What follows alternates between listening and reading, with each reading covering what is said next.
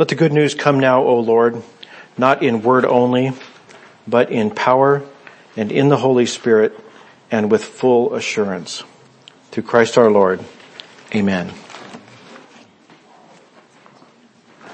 So we are going to um, wrap up our conversation about buzzwords today. Uh, buzzwords we've been uh, listening to, you know, we, we know buzzwords from uh, elsewhere in the world that we have them in our workplaces and in our homes even. Um, politics, the world is filled with buzzwords, but Christians have buzzwords too. And so what we're going, what we've been looking at um, is the way that Christian buzzwords sometimes are confusing. That they mean one thing to, to, people in the church, and they mean something else to people outside the church, or maybe they mean something uh, much worse for people outside the church. So we began by looking at the word faith, and we saw that for Christians, faith is a good thing. F- faith means trusting God. That we have we have um, uh, enough enough evidence to convince us that, that, that God is uh, faithful and that we can trust God and that if we have gaps in our knowledge that um, God will make those up for us. But people outside the church, what they hear when we say faith is not that they hear things like a belief that that um, is not warranted by the evidence, or um, even uh, uh, pretending to believe things that you know aren't so. And so uh, so we need to be careful when we're talking to people outside the church to make sure they understand what we mean when we say faith. And the other word we look, we've been looking at is the word sin, which is maybe even worse because if, if we, if we have faith and people don't, then they say, well, you're a dummy. But if we say, we have, we'd like to talk to you about your sin, then they hear that as judgment. And so we always have to begin a conversation about sin by, by reminding people of two, two kind of, uh, bedrock pieces of foundation that, that we have to build any conversation on. And the first one is that every person is a child of God. That everybody you know, everybody you will ever meet, that God looks at them and smiles and says, that is my child. That, that no matter what the circumstances of their life, no matter what people have told them, they may, they may believe that God hates them, that, that God has, has no use for people like them. But the place we always have to begin is the idea that God is looking at people and saying, there's a child of mine, there's somebody I love desperately. So we have to begin with that. The other part we have to begin with is the acknowledgement that Christians are sinners. We're not, we're not uh, putting ourselves in a position where we can say us good people versus you bad people. The Christians are saying we're talking about uh, evil in humanity and the nature of that is that it affects all of us to one degree or another. So we began with those, those two provisos and then we just added one more thing just practically. We don't want to insult people by saying, because you're not a believer, because you're not a Christian, you can't possibly lead a virtuous life. We want to say, of course Christians can lead virtuous lives. And the reason for that is because they have, they have subsumed their natural desires. They have said, they have said, my natural desire is to get what I want, to see the people around me as tools to help me get what I want. But Instead of treating people that way, I will treat them as if they're unique individuals. And so whether they're Christians or not, they say, I'm going to treat you the way I would like to be treated if I were in your circumstances. And so, so that's what it takes to be virtuous and you don't have to be a Christian to do that. So, so non-Christians can certainly lead virtuous lives. But that was kind of the diagnosis. We talked about what sin is. We talked about how it affects people. We talked about how it affects Christians in the same way it affects um, non-Christians.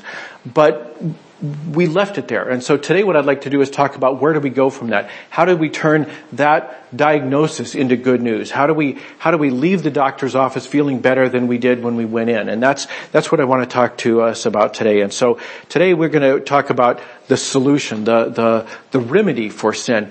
And we begin with this idea that Christ shows us what true humanity looks like. The problem with sin is it diminishes our humanity. We begin to see people as objects. We don't, we don't see people as, as people.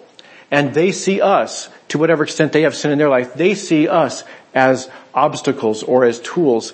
And so that is a reduction of true humanity. You say, well, I'm not sure if that's what true humanity is all about. And uh, the reason that we need Christ is because we don't know what true humanity looks like. And so what I want to do is I want to talk about the ways that, that uh, Christ shows us what true humanity is. The first part is that we don't see true humanity. We think we do. I mean, I know, I know we do. But when I got my glasses, I thought I could see pretty good. And then I put my glasses on and it was like, oh, so this is what it looks like. That we don't see things clearly because sin has affected us. Sin lies to us. Sin says, you're okay. You're a pretty good guy. And what sin does is it confuses it. It, it. it, makes us look at the world differently. And when we put on glasses, when we, when we have a model to look at and say, oh, so that's what true humanity looks like, then we know what, what is the, the thing that we're aiming at, whether we know it or not. Mostly what we do is instead is we feel some vague sense of that really wasn't the way I should have handled that or I'm not proud of that moment or I'm glad my mom wasn't watching me or whatever it was that, that we, we have some sense that we're doing not what we should, but we don't have a sense of what we, what we should do. And so the first idea is that God gives us a model who is Christ and by looking at Him we can see things the same way I can see you without my glasses but it's so much better when I've got a model than when I'm just trying to imagine what you might look like. So uh, Jesus shows us um, things. Um, so the human heart is the most deceitful of all things. Uh, Jeremiah was not was not a sunny person by nature, and so instead of saying you need glasses, he says you're blind as a bat. He says the human heart is the most deceitful of all things and desperately wicked. Who really knows how bad it is? Jeremiah says there's no. This is a hole with no bottom. Um, and, and, you know, the degree to which you see Jeremiah as, as maybe just on a bad day, you know, he had a bad meal that night or whatever, he's, he's got a very negative outlook, but the, the thing he's, he's saying is that we can't trust our own instincts. We can't trust our own feelings. We say, well, I know that I'm, I'm wrong, but I just don't know how, how wrong I am. So, so the first thing is we don't know what we're looking at. The other thing is we see those other people around us and we'll say, well, well, I'm not as bad as that person. So uh, Paul says, you may think you can condemn such people, but you are just as bad. And you have no excuse. When you say they are wicked and should be punished, you're condemning yourself. For you judge, um, for you who judge others, um, do the very same thing. That, that we look at other people and we say, we say, because I don't see sin in myself, I think that I'm basically a good person. It's much easier for me to sin, see sin in you because frankly you're a bad person and I'm a good person. But sin lies. Remember, sin, sin has, has, has fooled me. So when I look at myself, I don't see my sin. And to be honest, when I look at you, I don't see your sin. Psychologists talk about something called the fundamental attribute error. And that means the person you think is a jerk, they aren't a jerk. They just acted like a jerk. That, that there was that one thing where they acted like a jerk and you said, they are a jerk. That is the fundamental attribute error. You're saying that, that, that, that, that thing that, that made an impression on you is who they really are, and you don't know. Um, maybe they, maybe they're a jerk pretty often, but that doesn't mean they're intrinsically a jerk. Maybe that was the only time they were ever a jerk, and maybe it was because they were dealing with you that they were a jerk. You know, there's all kinds of complexity to that, and we can't simply assume that we can analyze who people are. We can't see our own sin, and we can't see other people's sins. We can't see it clearly. So we have a model of Christ who shows us what we should be aiming at. Part of the problem is not simply that we don't see well. Part of the problem is we're looking in the wrong direction. Because the world tells us the way that we can have purpose, the way we can have meaning, the way that, the way that our lives can be rich and fulfilling is if other people help us achieve our goals.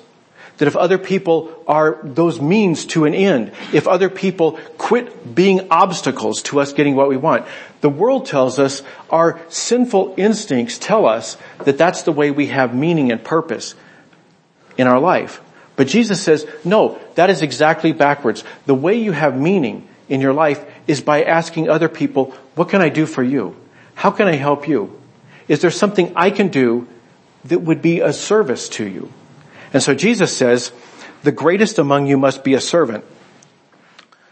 But those who exalt themselves will be humbled, and those who humble themselves will be exalted. Jesus says the world's picture, what sin does when it, when it changes the way we look at things, is it gives us the wrong target.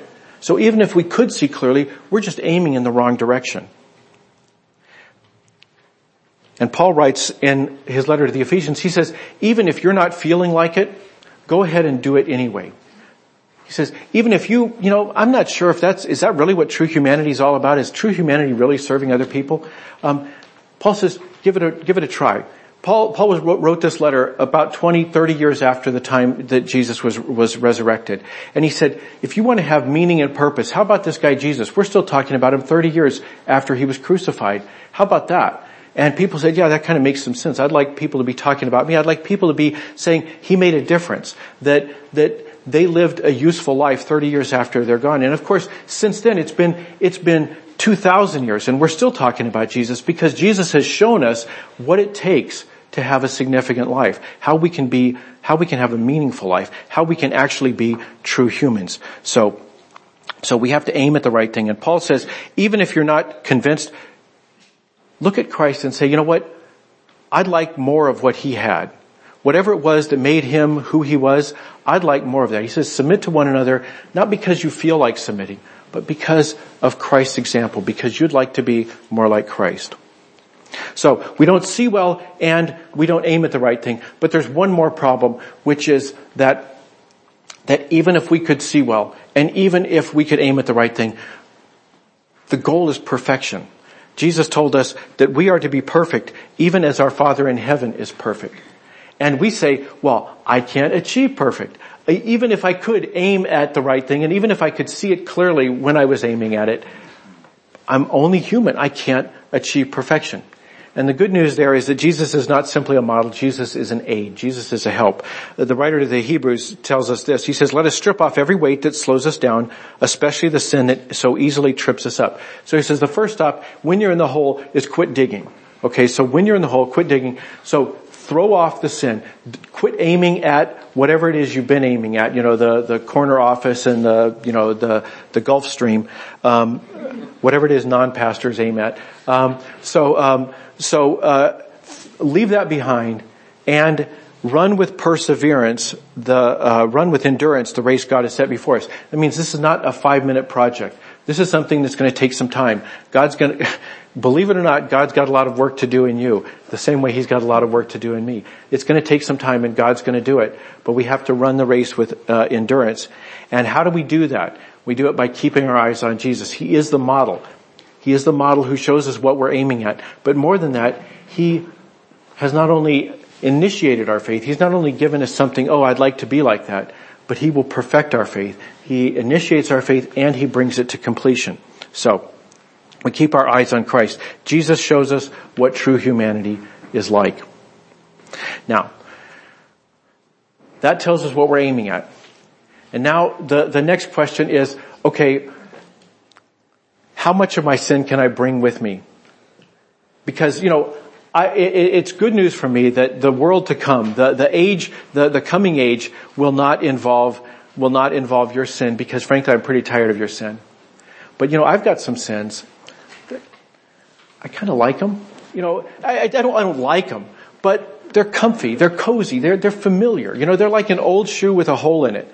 It's not a good shoe, but it fits so well. And, and so I like kind of my sins. I don't really like them, but I kind of like them. And I'm wondering, can I bring those with me into the age to come?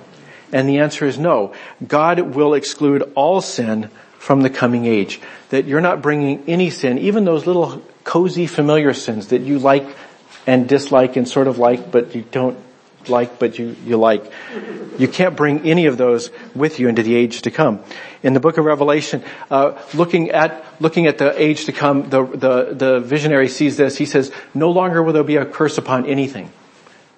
Period. That's it. Uh, whatever you're thinking that would be nice if I could bring that with me, no. There will no longer be a curse on anything. For the throne of God and the Lamb will be there and his servants will worship him. That God cannot abide the sin that we would like to bring with us. So in the age to come, that's not going to be there. We say, but are they really so bad? I mean, I know your sins are bad, but mine, I mean, really, come on, it's not like I'm a murderer or anything, you know, I'm not a terrorist, right? So what's so bad about my sin? It's just the little tiny cozy sin. What's the big deal? Well, uh, again, sin lies to me, right? Sin says my sin's not so bad, but it's helpful to look at the scriptures and see the kinds of sins that God's concerned with. Um, in the book of Proverbs, we read this: there are six things the Lord hates. You know, the next time you hear somebody, you know, the Westboro Baptist goons or something like that, they talk about how God hates this and that. You know, it's helpful to actually look at the scriptures and see what God hates instead of just listening to some haters tell you what God hates. So what are the six things the Lord hates? What are the seven things he detests? Haughty eyes. That, that's this idea that I'm better than you, that, that I can look down on you. And I've never done that. I know you all did. but would I do that? So, haughty eyes. God hates haughty eyes. A lying tongue. Man, this is hitting pretty close to home, isn't it? Alright, hands that kill the innocent. Whew. Alright, I dodged one of them. Okay, alright. A heart that plots evil? Plots? I mean, I, even plotting? Feet that race to do wrong a false witness who pours out lies, again with the lying. This is not going to be very easy, is it? And a person who sows discord in the family. Wow. These are the things that God hates. Those sound pretty familiar. You know, we don't have to be terrorists to have evil in us. And these are the things that will not be part of the age to come. The writer of the Psalm says this, they, the wicked, will be condemned at the time of judgment. Sinners will have no place among the godly. So, it may be comfy today, but you have to ask yourself, how's it going to feel after 10,000 years or 100,000 years? You really think you want to be wearing that shoe? It's not coming with you. And Jesus says this, He says, when you're thinking what you should aim at, in, in his era, people would aim at the Pharisees. They'd say, those people, they really take their religion seriously. They, they do a lot better than me in terms of, of, of uh, trying to root out the sin in their life. And Jesus says this, he says, I warn you, unless your righteousness is better than the best people you know, unless it's better than the righteousness of the teachers of religious law and the Pharisees, you will never enter the kingdom of heaven. He says, the standard is zero, not a little bit. Not C's get degrees, but 100% you have to ace the exam. But before we despair, there is some good news. The good news is this. Only God loves you enough to judge you. There's only one judge we have to be concerned about, and it's not your neighbor, and it's not your spouse, and it's not your children, and it's not your parents. The only judge ultimately whose vision is correct is God and only God loves you enough to judge you. Jesus told the story we heard with the children. He told the story to some who had great confidence in their own righteousness and scorned everybody else. Two men went to the temple to pray. One was a Pharisee, those, those experts, the people who really took their religion seriously. And the other was a despised tax collector, a collaborator and a thief. And the Pharisee says, I'm glad I'm not like that guy. There's a sinner. But the sinner, the tax collector, he says, Lord, be merciful to me, a sinner. And Jesus says, I tell you, this sinner, not the Pharisee, returned home justified before God. For those who exalt themselves will be humbled, and those who humble themselves will be exalted. Jesus says, you have to ask for help. If you just simply look at other people and say they're worse, yes, some sin is worse than others, but none of it's coming with you. Your sins are tiny little sins, who could, who could complain about those sins? Right now, there's bad people. But none of it's coming with you into the age to come. And Paul says this, he says, you know, to be honest, why do you think you're so hot? You know, you know, you, you, you, you had a good upbringing, you know, you had, you had circumstances in your life were arranged just so, and, and, uh, you, you have enough money to get by, you were able to find a job at last, and, and things are looking okay, and you're a pretty good guy. Right? He says, how much of that was your doing? How much of that was just handed to you by an accident of birth or people around you who invested in you? He says, what do you have that you contributed to that? He says, what gives you the right to make such a judgment? When you look at other people, you don't know their story. You don't know what it was that led them to that place. What do you have that God hasn't given you? And if everything you have is from God, why boast as though it were not a gift? But most importantly of all, there's no good way to throw other people under the bus in a loving way. You know, you just can't do that. There's no good way to do that. John writes this, he says, the person loving a brother or sister stays in the light. We'll come back to that. There's nothing in the light that causes a person to stumble. But the person who hates a brother or sister, the someone who acts in a non-loving way, they live in the darkness. They are in the darkness and they live in the darkness and they don't know where to go because the darkness blinds the eyes. That they cannot be as sin free as they say because they're unloving.